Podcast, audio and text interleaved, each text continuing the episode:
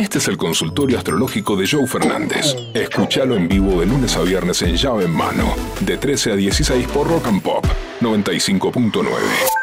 Abrimos el consultorio astrológico de llave en mano y está Verónica Tosuñán al mando de YouTube. Pones en YouTube Rock and Pop, le Acá escribís estoy. a Vero y Vero contesta.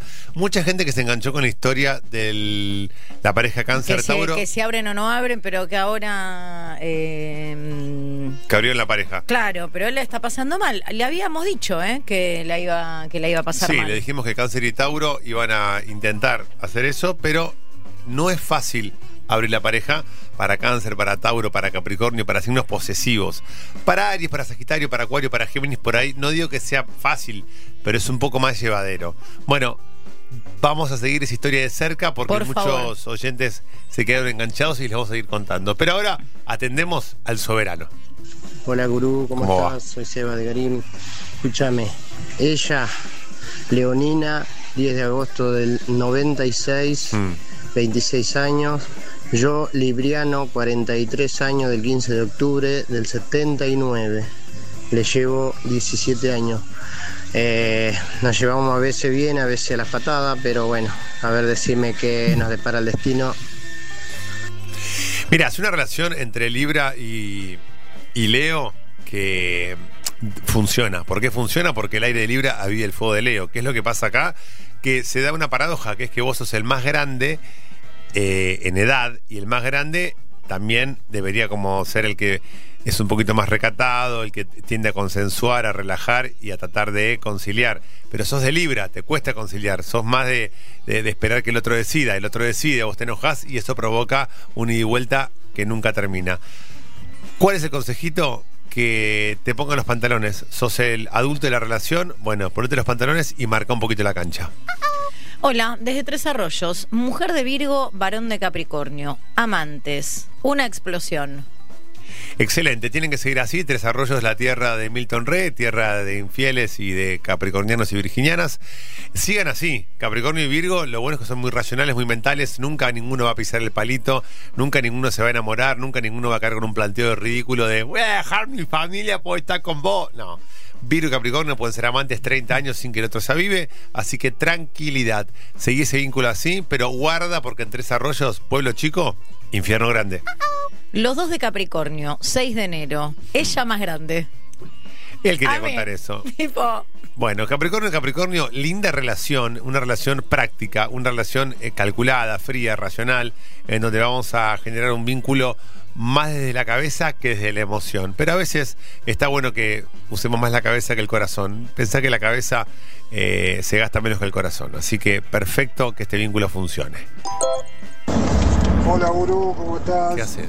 Te quería consultar, mirá, mi ceguera es del 7 de abril del 82 y yo soy del 29 de febrero del 88. No sé dónde está la luna mía, no sé dónde está la luna de ella, pero bueno, eh, quiero saber cómo vamos a continuar, si bien para mí está faltando un poquito más de fuego, pero la amo con toda mi alma. Mi mujer, no se dice señora, boludo. Bueno, tu mujer, tu mujer, señora es la señora de al lado, la señora del almacén, la señora que... la señora del verdulero. Ver- verdulero. A ver, lo que pasa acá es que son dos energías, te lo digo con todo el amor del mundo, ¿eh? Dos energías tibias. Y no está mal ser tibio. Uno no se baña con agua helada o con agua hirviendo. Uno se baña con agua tibia.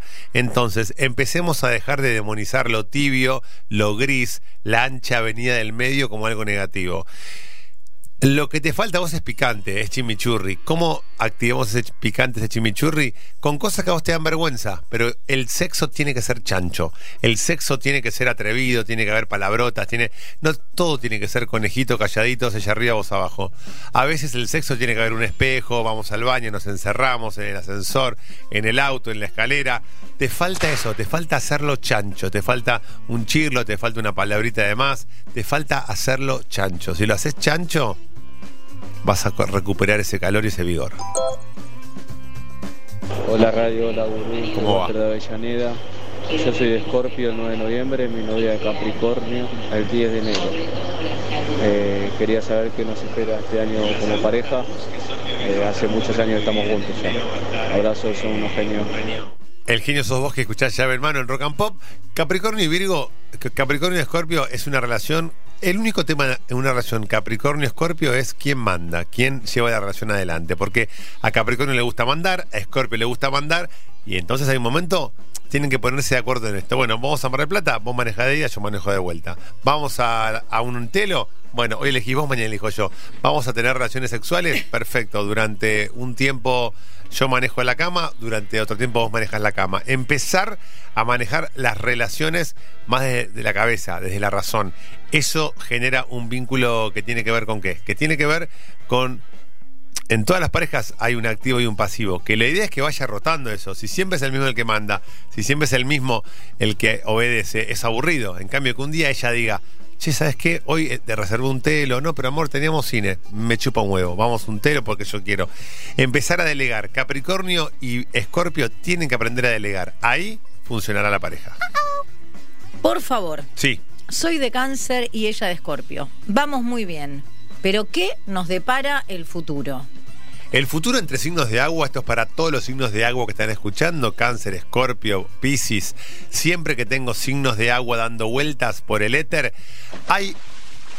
Ahí está el chapuzón. Hay un peligro de simbiosis, hay un peligro de esas parejas que se empiezan a aparecer, ¿viste? Esa película que el perro se parece al Sí, dueño. total. Y hay parejas que empiezan a aparecerse hasta físicamente en las contestaciones. Hablaba acá el licenciado Cartañá de cómo uno, hasta en un ámbito laboral, empieza a contagiarse la forma de hablar, de reírse, el chiste, el humor. De hecho, a veces con Vero y con el pollo nos pisamos diciendo el mismo chiste.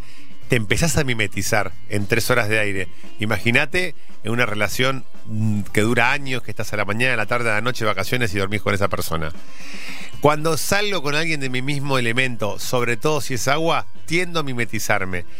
Cáncer, Escorpio y Piscis, cuando salgo en cualquiera de estas relaciones, el esfuerzo es tratar de no mimetizarme. Si logro mi parte individual y mi propia independencia, eso va a generar un vínculo a largo plazo. Joe Fernández, Pollo Cerviño y Vero Tosaunian hacen llave en mano. Lunes a viernes de 13 a 16 por Rock and Pop 95.9.